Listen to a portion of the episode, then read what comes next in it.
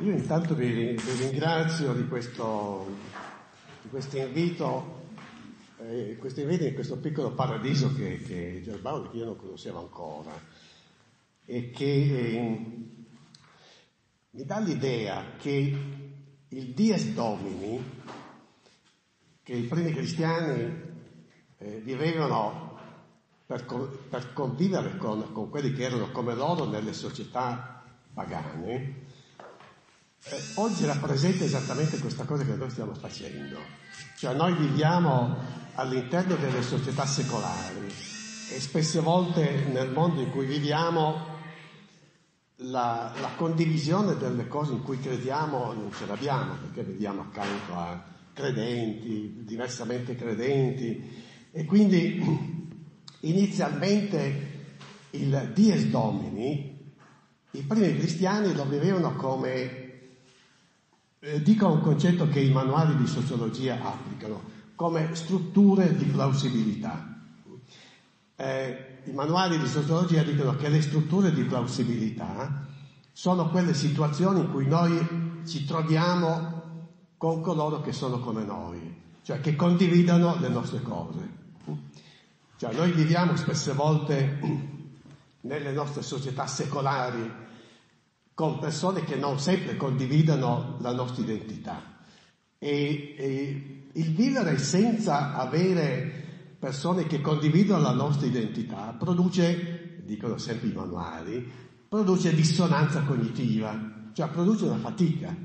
Quando io questa cosa lo spiego ai ragazzi, loro mi dicono ma è vero perché io che sono juventino, se vivo all'interno del mondo dei torinisti e loro non dicono una dissonanza cognitiva, ma c'è una fatica. Cioè vivere sempre in un contesto che non condivide le nostre cose produce fatica. Allora possiamo capire come il dies domini dei primi cristiani era una grande struttura di plausibilità. Cioè i primi cristiani avevano bisogno una volta alla settimana di ritrovarsi con coloro che condividevano le loro stesse cose Oggi noi sappiamo che la, la partecipazione alla messa domenicale ha avuto degli abbassamenti, dei crolli impressionanti e quindi probabilmente potremmo chiederci quali sono le strutture di plausibilità che il, i cristiani di oggi possono avere. Ecco, io ritengo che eh, 48 ore come queste, come queste, sono delle autentiche strutture di plausibilità per condividere esattamente con altri gli stessi temi. Spesse volte sono dei temi inattuali, lo dirò dopo, perché il tema che avete scelto quest'anno è il tema più inattuale che ci possa essere. Parlare dell'aldilà. L'aldilà nel senso di parlare cosa c'è dopo la morte, eh? perché spesse volte l'aldilà viene percepito anche in altri sensi, al di là del mercato, al di là delle, del tempo feriale, al di là delle, al, al di là della... Ecco, no, invece qui parlare dell'aldilà vuol dire, se questo è il tema che voi avete scelto, parlare che cosa c'è dopo la morte e parlare che cosa c'è dopo la mia morte, perché comunemente i discorsi sulla morte sono sempre sul, sulla morte degli altri. Quindi allora vedete che le strutture di plausibilità probabilmente oggi nelle diocesi si stanno moltiplicando, diversificando.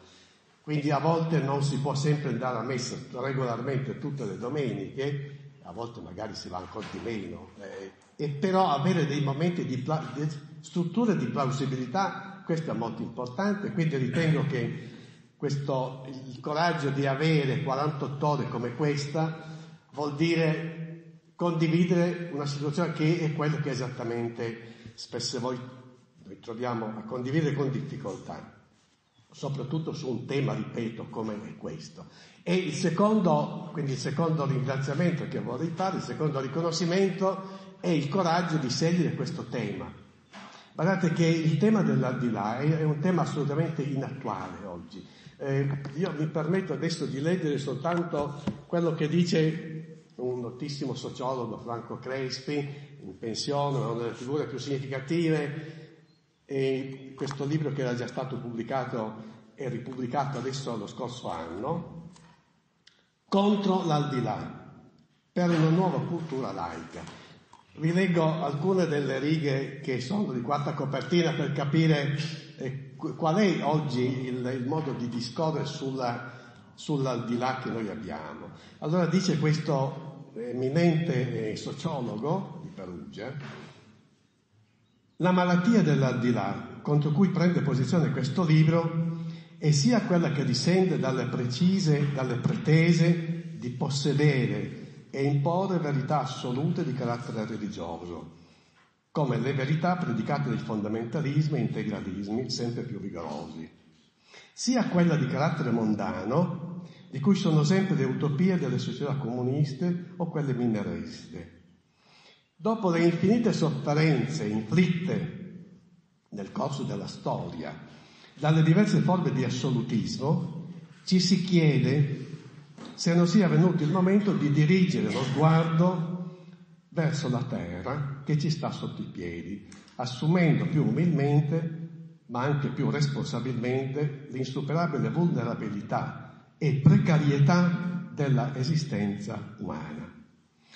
Ecco, allora questa è una parte della cultura che ci circonda e se noi dovessimo vivere continuamente all'interno di contesti che, che ripropongono questa visione eh, contro l'aldilà per una nuova cultura e avremmo sicuramente una grande dissonanza cognitiva. Per cui questo, la scelta di questo tema è una, è una scelta, a mio avviso, coraggiosa, culturalmente coraggiosa e significativamente necessaria.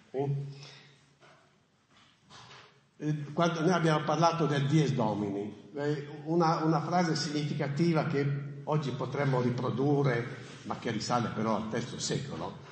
Nel terzo secolo ad Abitine c'è stato una, un tremendo massacro di oltre 300 cristiani, i martiri di Abitine. Eh?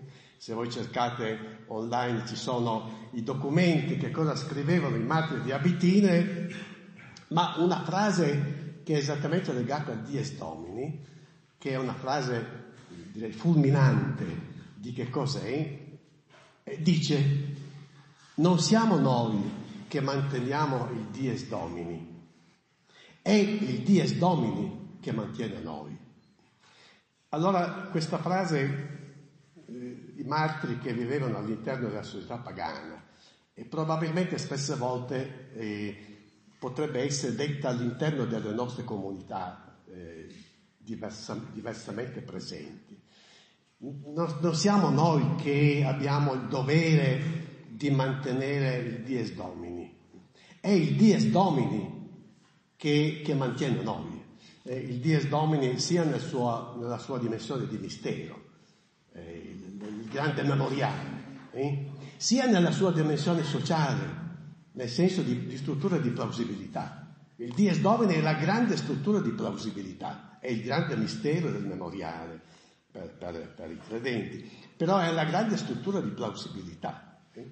Quindi è, il, è, la presenza del Dies Domini che dà modo che ci siano ancora delle, delle comunità che non, che non sono sopraffatte dalla dissonanza cognitiva, cioè di diventare esattamente con, così come l'ambiente è presente.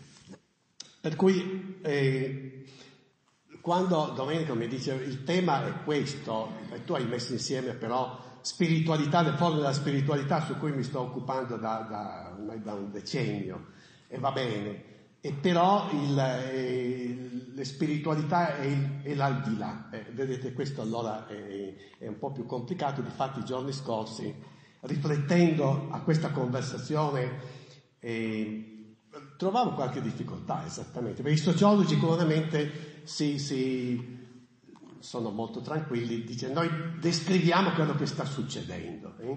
però quello che sta succedendo in riferimento al, all'aldilà è, è, è, un po' più complicato. È vero che io potrei adesso, se, se avessimo il tempo, potrei semplicemente portarvi dei dati su che cosa oggi si crede in riferimento all'aldilà. Eh? E, e, però non possiamo fare questo, ma però alcuni, alcuni dati ve ne voglio dare. Intanto comincio dall'ultima eh, grande inchiesta che la Cattolica di Milano, con il professor Vincenzo Cesare, ha fatto sulla, eh, sulla religiosità degli italiani. Questa è una, è una ricerca, una grossa ricerca di dieci anni fa, su tutti quanti gli aspetti delle credenze, dei comportamenti, del, del, dell'etica e così via. Ma c'è anche una parte sui novissimi, eh? c'è una parte sulle verità escatologiche. Allora è, è disarmante quello che, che noi troviamo. Eh, perché eh, io adesso vi do solo qualche, qualche piccolo cenno, ma per far capire come il discorso sulle verità escatologiche anche nelle credenze sta veramente eh, scomparendo, assolutamente no, ma si sta riducendo con una, una, frammentazione per cui ognuno sceglie un po' di credere a secondo del suo piacimento. Allora, la domanda sulla, per esempio sulla resurrezione. Tu credi che ci sia la resurrezione? C'erano 4 o 5 modalità, molto, poco, nulla. Ma se noi mettiamo insieme quello che, che non crede, che crede pochissimo, noi abbiamo per esempio questo dato. Credo, non credono alla resurrezione il 53% degli uomini e il 40% delle donne. La resurrezione è una, tra le verità escatologiche, è una verità importante. È vero che noi dovremmo sempre capire che cosa, che cosa ha recepito colui che rispondeva dopo resurrezione. Magari si crede, ma alla risurrezione in un certo modo, no. Comunque i dati per esempio sono questi. Oppure dati relativi alla, alla reincarnazione, che è un'altra delle, delle, delle cose tipiche di questo, questo, insieme di verità escatologiche. I dati del, di una recentissima ricerca in Svizzera, e quindi chiaramente tra credenti di varie chiese, crede alla reincarnazione il 54% delle donne e crede alla rincarnazione il 43% degli uomini. In questo caso la variabile sesso è significativamente eh, è strana. Crede che gli angeli eh, vegliano su di noi, ecco, crede il 58% degli uomini e il 37%, ah, pardon, il 58% del, delle donne e il 37% degli uomini. Quindi si direbbe che c'è una, una, la percezione dell'aldilà, per esempio il riferimento a delle presenze positive è, è, è, è più presente che non, che non altre verità. E una recente ricerca sempre sulla reincarnazione, questa eh, dalla, dall'Università di Bologna, il 35% crede di aver già vissuto un'altra esistenza, il 32% crede alla reincarnazione, il 64% crede alle azioni paranormali, il 62% crede che le anime dei morti comunicano con i vivi, il 45% ritiene possibile il contatto con gli spiriti dei morti. L'indice europeo però di credenze della reincarnazione, l'indice europeo, nel 1981 era il 21%,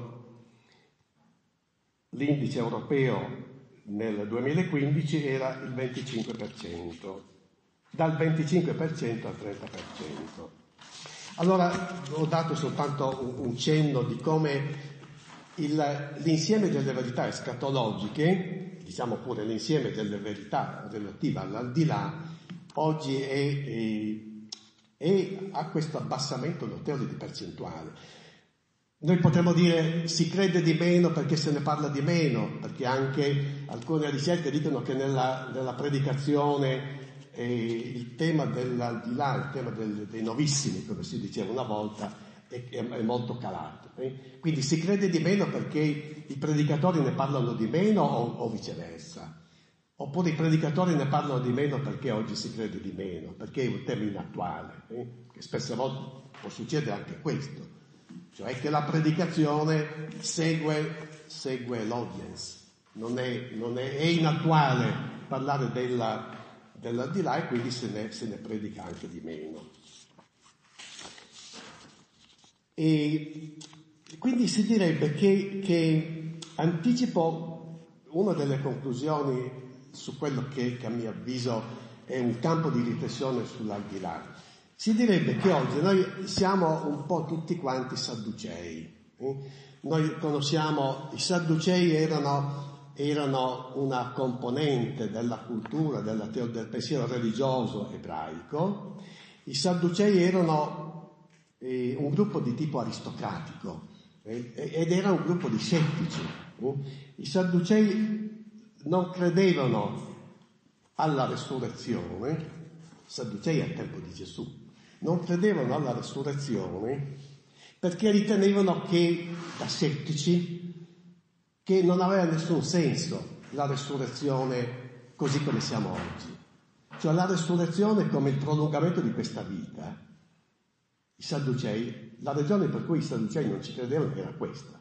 Eh? Ritenevano inimmaginabile che il prolungamento di questa vita, da settici, dovesse ripetersi dopo.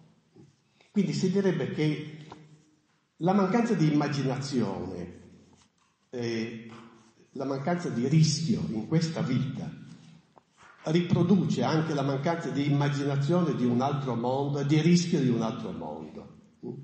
E quindi i Sadducei erano scettici perché non pensavano che ci potesse essere un'altra vita, cioè che l'aldilà non fosse che il prolungamento quel, del, del, mondo dall'aldilà. Allora si direbbe che probabilmente oggi siamo tutti quanti, siamo tutti quanti, io dico, eh, lo sono quelli che, che, che abbiamo visto nelle percentuali di prima, aumenta il numero dei Sadducei, degli scettici sul mondo dell'aldilà, perché c'è poca immaginazione nella propria vita, nella capacità di rischio già in questo, in questo mondo. Quindi la mancanza di immaginazione in questo tempo, di scelte radicali in questo tempo, produce anche la mancanza di capacità di immaginare un mondo diverso e che spesse volte i discorsi religiosi non devono alimentare, perché spesse volte sono i discorsi religiosi che prefigurano l'aldilà come il prolungamento di questo, di questo mondo. E immaginare che, che, che, l'aldilà è semplicemente il prolungamento di questo probabilmente eh, produce esattamente anche la mancanza di interesse, produce lo scetticismo. Allora, come, come eh, vorrei arrivare in questa, in questa, ultima parte di questa mia conversazione a questo tema? Cioè, come arrivarci? Eh, come, come presentare in riferimento alle spiritualità il tema dell'aldilà. E, e, e, vorrei quindi arrivarci prima dicendo qualche cosa su che cosa sono le spiritualità. Eh? Noi beh, tutti quanti sappiamo che, che, nel corso degli studi, quelli che hanno fatto la facoltà di teologia, i seminari, uno dei corsi fondamentali era la storia delle spiritualità. E io lo dico a volte ad alcuni colleghi giovani che oggi scoprono le nuove spiritualità. Oggi le spiritualità sono, è un campo che il mercato sta vendendo alla grande. Eh? Allora, a giovani ricercatori che scoprono l'interesse sulle nuove spiritualità, io gli dico, ma guarda che io 40 anni fa, quando facevo teologia, le spiritualità era uno dei corsi fondamentali del corso di, di, di, di formazione teologica, la storia delle spiritualità. E spesse volte alcuni di questi giovani ricercatori eh, scoprono che il concetto di spiritualità è un concetto antico quanto, è antico il concetto di religione. Cioè tutte le religioni hanno sempre avuto le loro spiritualità. Se pensiamo al cristianesimo, quando nasce il cristianesimo, il monachesimo rappresenta un insieme di spiritualità. E poi dopo, nel XII-XIII secolo, le spiritualità dei domenicani, francescani, carmelitani e così via, e poi nel 500-600, nell'Ottocento, eh, nel 1800 in Piemonte, le spiritualità dei santi sociali. Eh? Quindi il concetto di spiritualità è esattamente il modo con cui individualmente si vive la propria religione. Eh, quindi io ritengo che eh, la, la, la, parola più significativa per capire la spiritualità è esattamente questo. Eh, spesse volte le religioni parlano, parlano di Dio, quindi è il grande discorso su Dio. Le spiritualità sono quelle che sperimentano non il parlare di Dio, ma il parlare con Dio. E sono due, sono due cose diverse. Un conto è discorrere su Dio e un conto è immaginare che Dio è l'interlocutore. Le spiritualità sono esattamente all'interno delle religioni, sono esattamente dei, dei fuochi che si, che si, accendono e si accendono esattamente perché c'è, è vero che c'è anche una, una personalizzazione, perché ogni spiritualità rappresenta un po' i propri gusti, le proprie sensibilità spirituali. Però le spiritualità prevalentemente sono un modo di riappropriarsi della propria religione. Così è avvenuto per il cristianesimo, ma è avvenuto anche per le altre tradizioni. Se noi pensiamo al, all'Islam, eh? l'Islam nel, nel IX secolo a Baghdad nasce all'interno dell'Islam, nasce una componente dell'Islam che si chiamava il sufismo. I, i mistici sufi vivevano a Baghdad, si chiamavano sufi per un tipo di di vestito di tela grigia che, che, che indossavano. Però i sufi sono esattamente dei normali musulmani di quel tempo che vivevano il, eh, il loro messaggio eh, eh, islamico, musulmano, in modo più eh, spirituale, più, più, religioso e più, più mistico. E oggi che noi abbiamo la possibilità di leggere i testi, ad esempio di Rabia, l'editore Belfi ha pubblicato di recente questo volume, I detti di Rabia. Rabia è una mistica sufi del, Novecento, oppure i testi di un altro mistico Al-Ghazali. Quando noi leggiamo i testi di Al-Ghazali, noi se non sapessimo chi l'ha scritti, penseremmo che l'ha scritto San Giovanni della Croce, oppure Santa Teresa d'Avila. Eh? Quindi si direbbe che in questo caso la mistica e la spiritualità hanno un fondo comune. La stessa cosa vale per, per il, il, buddismo nel VII secolo è stata la spiritualità che ha rinnovato questa tradizione induista da 3000 anni che si era molto fossilizzata, clericalizzata, che si era molto irrigidita. E Buddha non è altro che un, un, un rifondatore di questa tradizione spirituale del, del, appunto del, dell'induismo. Eh? C'è il professor Ricca, adesso dico una cosa, ma eh, se noi dovessimo dire che Gesù ha rappresentato, dico delle cose teologicamente forse un po', eh, un po improprie, ha rappresentato una forma di, spiritual, di spiritualità del, dell'ebraismo, eh, semplicemente nel senso di avere di avere rinnovato, insomma il Vangelo dice portato a compimento. Eh? Cioè Gesù dice non è venuto a abolire, ah, non è venuto a abolire nulla, è venuto a portare a pleroma, eh? portare a compimento. Quindi, il, quindi i sociologi che si permettono anche di queste cose che sono imprecise a livello teorico, direbbero che anche Gesù, quello che è nato con Gesù è una grande spiritualità che ha rinnovato che ha portato a pleroma il, il ha portato a pleroma l'ebraismo, è la grande tradizione del pensiero ebraico. Quindi, insomma, tutte le religioni hanno le loro spiritualità. Quando le religioni spesse volte hanno la cenere che copre il loro messaggio originario, le spiritualità attivano il fuoco. Eh, quindi le spiritualità sono sempre dei movimenti di grande, di grande rinnovamento e, ripeto, di rinnovamento attorno a questo principio che, che, io ritengo molto significativo ed è uno strumento per capire le, anche le spiritualità nuove. Cioè, laddove le religioni sono dei discorsi su Dio, le spiritualità sono dei rapporti con Dio. Ora, eh, perché guardate che questa è la tradizione tipicamente biblica.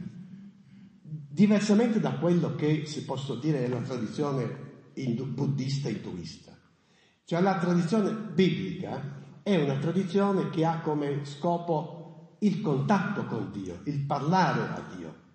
Là dove le tradizioni, altre tradizioni religiose sono il discorso su Dio.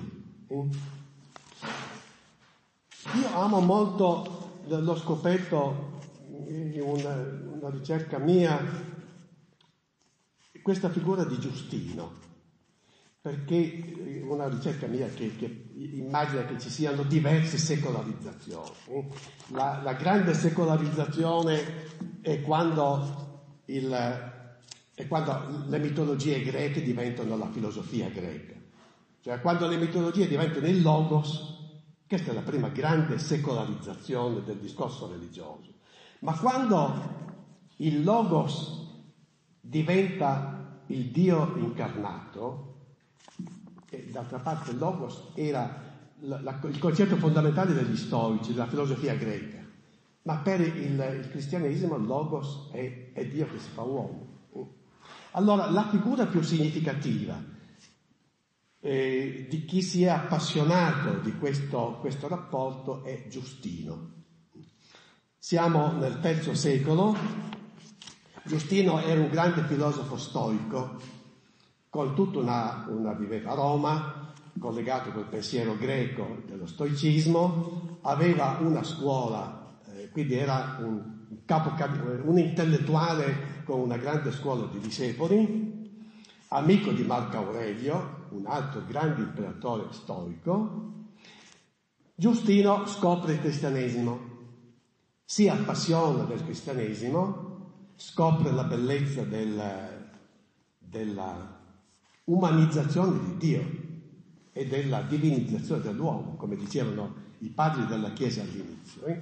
Giustino rimane affascinato, si converte, si mette in rotta di collisione con l'imperatore amico storico Marco Aurelio, e intransigente fino alla fine, insomma, eh, Giustino sarà, sarà martirizzato con alcune decine dei suoi discepoli, dall'amico Marco Aurelio, eh, il quale riteneva una profanazione che il logos, il teion greco, potesse essere una persona.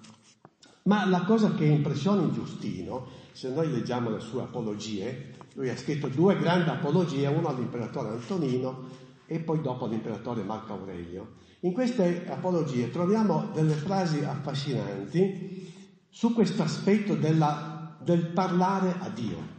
Eh? Cioè Giustino dice, ma nella, nella, tradizione storica noi parlavamo di Dio, il, il, il teos greco, il teion, il divino eh, dalla filosofia classica, dalla filosofia storica, era il grande discorso di discussione. Quindi noi parlavamo di Dio, parlavamo del teion, ma mai nessuno aveva mai pensato di, di potergli parlare, eh? di poter avere un rapporto personale. Eh? Con il cristianesimo noi, eh, oltre che parlare di Dio, ma noi parliamo a Dio. Quindi ci sono delle pagine eh, assolutamente affascinanti di Giustino che esattamente tratteggia questo aspetto, cioè del rapporto personale. Le pagine in cui Giustino dice ma la provvidenza è esattamente la possibilità di, di parlare con il, con, la, con il, tuo Dio sapendo che Lui ti ascolta e che, e che, e che fa. Allora questo, questo aspetto della, della, spiritualità come la possibilità della, del parlare con anziché del parlare di, del parlare eh, eh, al tu anziché del parlare su, direi che è l'aspetto eh, Ehm, più eh, tipico delle spiritualità che oggi probabilmente il mercato, eh, adesso qualcuno dice il turbo mercato ormai, ormai vende le spiritualità, se voi cercate sui motori di ricerca centri benessere in Italia troverete più del 50% i centri di benessere in Italia che introducono la parola spiritualità. E se cercate anche centri, centri termali troverete esattamente la spiritualità. Quindi questo è la, la, il mercato un tempo si arrestava di fronte al religioso, oggi invece lo sta vendendo alla grande. E le spiritualità sono questi prodotti che spesse volte gli individui anziché coltivarli nelle loro tradizioni religiose li, li, li, li comprano esattamente dal, dal, mercato. Che cosa c'è allora dietro a questo eh, e, e, quindi qual è il dissidio oggi di questo nostro tempo? Eh? è il dissidio di due anime della, del, del tempo in cui noi viviamo. Il nostro tempo, da un lato, eh, viene dalla tradizione del romanticismo ottocentesco, tutto quello che oggi non c'è parola più comune che emozione, esperienza, questo bisogno di fare esperienza di, e di andare, di andare a Tesè perché lì si fa una bella esperienza. Questo bisogno di fare esperienze denota esattamente il bisogno di avere delle emozioni. Quando uno dice ho fatto una bella esperienza vuol dire che ha avuto delle emozioni. Ora, il nostro tempo, post-secolare o come vogliamo chiamarlo, da un lato ha questa radice che oggi germina mille cose, che è il romanticismo. Eh? Ed è, ed è, ed è quello che oggi preordina esattamente gran parte del religioso, del religioso empatico, quando si dice ma perché il pentecostalismo oggi ha un fascino così grande? E dietro il pentecostalismo, lo dico con grande rispetto per le chiese pentecostali, ma indubbiamente dietro il pentecostalismo sono, c'è questa, questa germinazione soprattutto dell'esperienza del sacro immediato.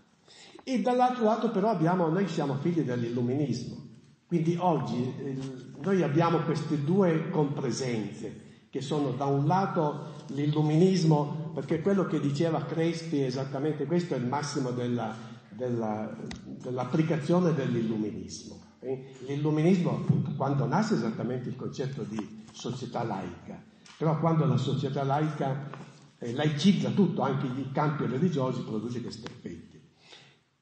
Quindi questo, questo dato della, della, compresenza oggi tra eh, romanticismo e illuminismo, cioè nel senso di, di il mondo della, del, dell'esperienza, delle emozioni e il mondo della razionalità, della tecnologia, sono esattamente questi due grandi generatori di quello che noi, che noi stiamo vivendo. E quindi come parlare oggi del, di Dio e come parlare dell'aldilà? E io direi che cioè, da un lato c'è una, un, direi che ci sono tre, tre, dimensioni di questo quando noi parliamo di Dio e dell'aldilà oggi. C'è una dimensione sociale, che è il contesto in cui viviamo, c'è una dimensione politica, ma nel senso di capire come interviene Dio, lo spiegherò dopo, c'è una dimensione anche di tipo teologica. Allora, la prima dimensione sociale è quando noi diciamo Dio, quando noi diciamo al di là, ma quante, quante cose intendiamo? C'è una dissimmetria anche nelle parole stesse. Quando noi parliamo di Dio, parliamo del, del, del teion, della filosofia greca, della divinità, del, nella concezione della filosofia greca. De, parliamo del logos cristiano, Parliamo del Deus della, della metafisica, eh? anche la teologia ha una componente di metafisica che, che parliamo del, dell'energia, parliamo del Tao. Vedete, quando noi diciamo spesse volte le parole non ci rendiamo conto di come vengono recepite. Eh? E qui al proposito, eh, se non mi dilungo troppo, c'è questo questa pagina di Kierkegaard che applica esattamente a questo. Quando noi diciamo Dio, quante cose intendiamo? E a volte noi intendiamo le stesse cose. E Kierkegaard ha questa, questa bella immagine del, del circo che arriva in un paese, prima dell'inizio dello spettacolo, il circo prende fuoco. Allora un clown fa il giro di tutte le case dicendo venite che il circo ha preso fuoco e venite per spegnerlo. E tutti quanti credono che questo faccia parte dello spettacolo e che sia il più grande e quindi alla fine rimarrà distrutto sia il circo e sia tutte le case degli abitanti. Kierkegaard questo lo applica esattamente per dire come le parole spesse volte hanno una dissimmetria tra chi le ascolta. Quindi questo è il primo problema di tipo sociale, quando noi diciamo le cose dobbiamo sapere, sapere come gli altri le recepiscono. E anche quando diciamo Dio dobbiamo capire come gli altri lo recepiscono. E anche quando diciamo al di là dobbiamo capire come gli altri lo recepiscono. E probabilmente oggi c'è una componente di sadducei che dicono ma che cosa vale la pena dell'aldilà se è il prolungamento di quello che stiamo vivendo oggi. Eh? Il, c'è una seconda dimensione che, che, eh, Ovviamente però, eh, ancora riferito a questo, a questo fatto, quando, quando, no, quando, non c'è consonanza tra il dire una parola Dio, l'aldilà, succede quello che sta succedendo, cioè che ognuno lo inventa per suo conto. E oggi se c'è una, tutte le ricerche ce lo dicono, che oggi il dato più tipico del nostro tempo è la personalizzazione del religioso, cioè ognuno se lo costruisce per suo conto ma è tutto, ognuno costruisce per suo conto le pratiche, le credenze, le modalità di appartenenze, anche le proprie identità. E io a volte uso questa, immagine della designer religion. Oggi, noi, oggi molti vogliono disegnarsi addosso la religione. La designer religion è così come tutti quanti vogliono avere il loro stile, il loro stile di vita, il loro modo di vestire, di portare i capelli, lo comincia già ai ragazzini, ognuno vuole avere eh, la marca dei sandali, dello zainetto, eccetera. Ognuno personalizza le cose. Allora, questo esattamente è quello che fa parte anche di questo contesto eh, religioso, sociale cui, da cui partire. Ma c'è una seconda dimensione che, che tocca quello che stiamo dicendo, che diciamo è una dimensione politica, ma nel senso direi nobile della cosa. Politica nel senso di dire Dio quando è che è presente, quando opera. Eh? Sto dicendo delle, un elemento che fa parte della tradizione eh, biblica, ma de, soprattutto delle prime comunità cristiane. Quando è che il, il racconto dell'Esodo per le prime comunità cristiane era il racconto per far capire come Dio ha operato. Cioè l'importanza del racconto dell'Esodo, professor Ricca poi magari mi corregge, l'importanza del racconto dell'Esodo era perché era l'unico modo per far capire come Dio ha operato. Eh? Cioè Dio, quindi ai bambini gli si diceva Dio ha operato in questo modo, ci ha liberati dalla schiavitù dell'Egitto, ci ha accompagnati e così via. Quindi la dimensione politica di quello che sto dicendo direi che è questa, cioè la dimensione per capire dove è Dio che opera. Quindi nel caso della tradizione biblica, Dio ha operato, l'esodo è il gran racconto della partecipazione politica di Yahweh. Cioè Dio in azione, Dio in azione. Ma oggi invece dov'è Dio che opera? quindi dov'è Gesù che opera. È possibile applicare il racconto dell'Esodo come Dio che opera, applicarlo oggi a Gesù che opera. Indubbiamente se noi analizziamo alcuni movimenti, la teologia della liberazione, indipendentemente da, da molte valutazioni di, conte- di, di, di, contesto, però si direbbe che la, la radice nobile della teologia della liberazione era questa, Dio, oh, Gesù opera quando c'è liberazione. Quindi la presenza eh, dell'esodo moderno è quella roba lì, quando Dio opera la liberazione dei poveri, degli afflitti, delle classi proletarie e così via. Quindi il, il, problema politico, in questo senso nobile, della, della teologia dovrebbe essere quello di capire quando è che Dio irrompe nella storia? Eh? Quando è che noi, noi, troviamo la presenza di Dio non perché la, la raccontiamo sui manuali, ma perché la vediamo, la vediamo operante. Eh? E quindi eh, quando è che Dio, quando Dio irrompe nella storia e quando irrompe nella storia produce una serie di conseguenze tra cui questo anche di, di immaginare le cose più in, inimmaginabili, perché appunto l'aldilà è la cosa più inimmaginabile che ci sia, se non è il prolungamento di quello che stiamo vivendo oggi, che produce i sadducei di oggi, è, è la cosa più inimmaginabile che ci possa essere. E poi c'è una, la terza dimensione teologica. La dimensione teologica è esattamente la dimensione da un lato del ricordare, ricordare quello che è avvenuto e, e, e ricordare esattamente l'esodo e quindi il riraccontarlo. Eh?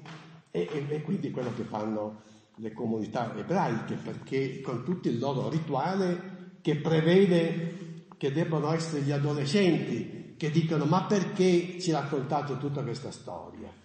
E il più vecchio dirà noi ti raccontiamo questa storia perché, eccetera. Quindi l'esodo, la paternità dell'esodo è esattamente il racconto della eruzione della storia nella, nel presente.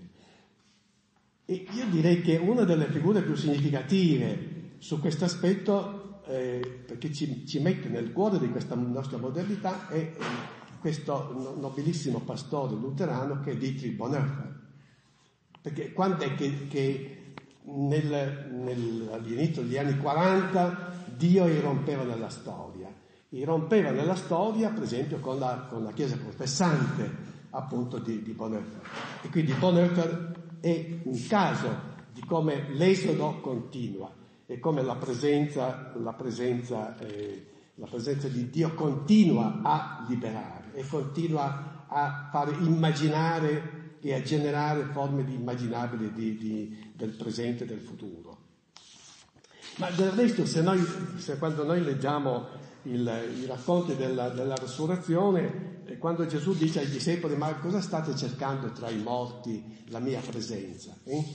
E, almeno, prima sono gli angeli che lo dicono, non cercate Gesù tra i morti, ma egli è vivo e vi precede. Quindi eh, sono i racconti della resurrezione che letti in questo modo sono, continuano il racconto dell'Esodo. Cioè, il racconto della resurrezione sono i racconti della, del, dell'esodo che produce liberazione con Gesù che si manifesta esattamente in, in quel contesto. E vengo, vengo, a, a, vengo alle conclusioni.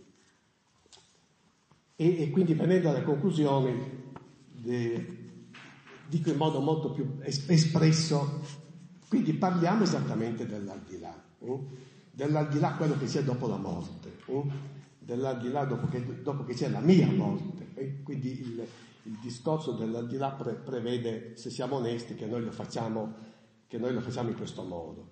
Probabilmente eh, è, su queste, è, su questi aspetti che vale, vale quello che, che, che dice sempre, quando Papa Francesco dice, quello che noi stiamo vivendo non è un'epoca di cambiamento, ma è il cambiamento di un'epoca. Eh, Papa Francesco mi pare l'ha detto alcune volte, ma dicendo questo vuol dire che quello che noi stiamo vivendo ha delle forme di trasformazione che sono più radicali di quello che noi, che noi possiamo pensare. Un, un, grande sociologo morto lo scorso anno, Ulrich Beck, probabilmente più geniale di Bauman, anche se ha avuto meno successo, a parte che, che Ulrich Beck è morto lo scorso anno, l'ultimo volume postumo a titolo Cambiamento o Metamorfosi. E Ulrich Beck dice quello che noi stiamo vivendo oggi non è un cambiamento, ma è una metamorfosi, chiaramente con, alludendo al concetto di metamorfosi di Kafka. La, la, I cambiamenti vuol dire che rimane il paesaggio, rimane uguale, cambiano alcune scene del paesaggio. Le metamorfosi vuol dire che cambia il paesaggio intero, non cambia solo alcune cose. Allora, riferito al mondo delle, delle religioni, se Papa Francesco dice che, che non è solo un cambiamento, ma un cambiamento d'epoca, probabilmente si riferisce anche alla, riferisce, coinvolge anche la riflessione, coinvolge anche la teologia, coinvolge la teologia sulla, sulla, sulla riflessione sui, sui, sulle credenze, sui, sui riti, ma anche su questi dati fondamentali che sono, che sono quando noi diciamo Dio. E del resto anche Gesù quando ha cominciato a parlare del Padre, anche lui ha fatto una piccola rivoluzione. Anziché parlare di Dio, ha parlato del Padre. Quindi la teologia che si confronta, la riflessione teologica, queste volte sbagliando, ma la, teo, la teologia, se è una scienza, se è una scienza, no, non riproduce soltanto il, il, magistero. Abbiamo il vescovo, magari ci, ci dice che stiamo esagerando, perché la, quando la teologia, quando i teologi riproducono solo il magistero, commettono il magistero, fanno un'azione nobilissima, però non fanno ricerca. Cioè la teologia sia una scienza deve fare anche delle ricerche, poi magari alla fine dicendo tutto sbagliato. Eh? Però la ricerca vuol dire fare delle ipotesi, verificarle e poi alla fine dicendo c'è, qual- c'è qualche luce, non serve a nulla. Allora la teologia ricerca oggi non può non riferirsi anche a questi, a questi, grandi temi che sono, dicevamo, che cosa si intende quando diciamo Dio. Perché oggi quando diciamo Dio molti intendono, eh, intendono l'energia, intendono la via, intendono il cammino dell'umanità, intendono, insomma, c'è, c'è una, una, varietà di, di, di atteggiamenti. E rimanendo nelle nostre comunità cristiane, quando noi diciamo Dio o diciamo al di là che cosa, che cosa intendiamo.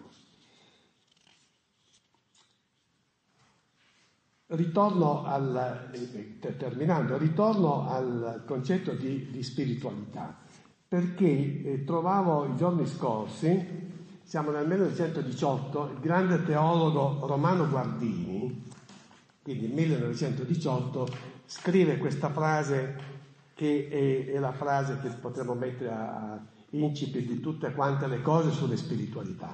Romano Guardini diceva, un evento di immenso significato si sta realizzando. La Chiesa sta vivendo il risveglio dentro le anime. Quindi se, se c'è un risveglio spirituale, se c'è una rivoluzione spirituale che le spiritualità producono, dovrebbe essere proprio questo. Eh?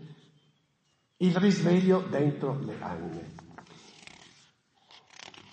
Se io penso a, a questo punto a, a me stesso, il, il, risveglio dentro le anime in riferimento all'aldilà, che, che, che, che cosa, cosa dovrebbe produrre? Se l'aldilà è questo dato di inenarrabilità, di, di indicibilità, con tutte le immagini che noi in passato abbiamo dato, però se l'aldilà è per natura sua inenarrabile, per natura sua indicibile, eh? che cosa richiede per poter credere all'indicibile e credere alla inerrabile? Richiede che la nostra vita sperimenti già queste cose. Cioè, se, se, noi, se noi non amiamo il rischio, non amiamo l'indicibile, non amiamo l'inenarrabile storicamente, ma possiamo credere l'inenarrabile al di là. Cioè è la sperimentazione della, della irrepetibilità evangelica oggi che probabilmente ci dà qualche barlume psicologico di credere a quello che potrebbe avvenire dopo non so se sono, se sono chiaro. Voglio dire cioè che l'equipaggiamento di coloro che vogliono credere all'inenarrabile dopo la vita passa attraverso, con tutto l'aiuto che ci può dare la, la fede, ma passa attraverso anche una dimensione psicologica che è quello di sperimentare, sperimentare l'inenarrabile e l'indicibile già in questa, in questa biografia.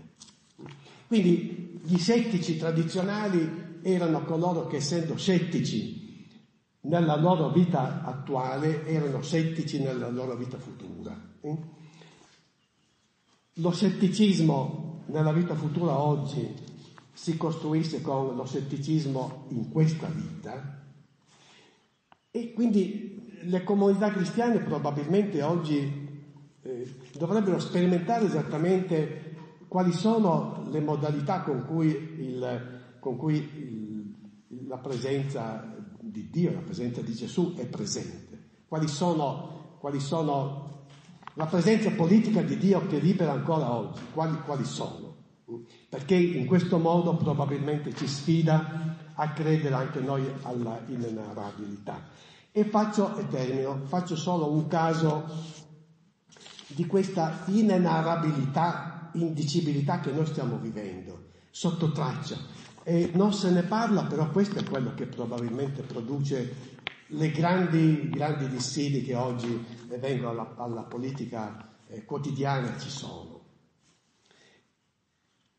A parte che Ulrich Beck diceva che il, la metamorfosi attuale è dovuta alla globalizzazione. Ma facciamo invece un caso molto più, molto più, più, molto più vicino. Che cosa c'è dietro al fenomeno eh, massiccio, mastodontico, comunque eh, le proporzioni saranno grandi, piccole, ma che comunque è un dato innovativo della immigrazione. Cioè dietro ai flussi migratori, presenti, futuri, potranno crescere ancora, se, si, se per caso si, diciamo, se si destabilizza l'Egitto ci sono 70 milioni di egiziani che vorrebbero venire in Europa e così via. Ma cosa c'è dietro a questo? Cioè dietro a queste paure dietro a questi dissidi. C'è esattamente il venire a discussione di due grandi paci che sono quelle che hanno costruito l'Europa tranquilla. L'Europa tranquilla fino ad oggi, il mondo occidentale fino ad oggi, è frutto di due grandi paci. La pace di Augusta, siamo nel 1500-1600, la pace di Augusta diceva, dopo le guerre di religione, cuius regio eius religio. Quindi ognuno a casa sua, ogni regione, ogni Stato ha la sua religione e quindi tutti tranquilli. Un secolo dopo la pace di Westfalia, non solo più diceva cuius regio, eius religio, diceva cuius nazio, cuius regio, eius nazio. Il concetto di nazionalità nasce in quel contesto. Quello che noi stiamo vivendo oggi e nessuno i politici magari non hanno tempo a pensare, non lo dicono, ma quello che noi stiamo vivendo è esattamente il mettere in crisi la pace di Vestfalia. E quando, si, si, quando insomma, se le frontiere sono aperte, la pace di Vestfalia viene meno. E se le frontiere sono aperte, la pace di Vestfalia viene meno, ma si introduce un altro dissidio. Perché se domani 100 immigrati si presentano a casa mia, che diritto ho io di dire qui è casa mia? Guardate che il, qualche, qualche politologo comincia oggi a immaginare tutto questo. Cioè dietro alla caduta delle, delle frontiere delle nazioni ci sta anche la caduta del, se vogliamo dire, del diritto di proprietà. Allora, di fronte a queste cose, è, è lì che, che, che, il Dio come opera, di fronte, come, come immaginare un mondo che va oltre le frontiere che ci siamo dati, cioè l'immaginazione sociale, la, la, la potenza di Dio che, che, fa sì che delle comunità hanno delle trovate, hanno delle soluzioni inimmaginabili. Oggi in questo caso si riferiscono a questo tema della, dell'immigrazione globale se è un flusso inenarrabile, se è un flusso continuo, se questo mondo, il nostro mondo, dovrà essere un mondo in cui, in cui le trasmigrazioni avvengono, avvengono eh, come, come, ci organizziamo. Eh? E, e, quindi la provocazione del, del vivere con delle sfide che accettiamo, vivere con dell'immaginazione che governano i nostri giorni, vivere con uno stile di vita che presenta appunto, che si, che si confida all'inimmaginabile, io direi che è l'unico viatico per credere esattamente all'inimmaginabile che è, che è l'aldilà e che non vogliamo, almeno io adesso non ho nessuna capacità di dire nulla di più se non della sua esistenza e se non della sua capacità di alimentare ancora oggi appunto la, la, nos- la nostalgia dell'inimmaginabile, dell'intraducibile e del non raccontabile quando, quando io morirò, quando morirete ciascuno di voi. Vabbè, grazie mille, spero di...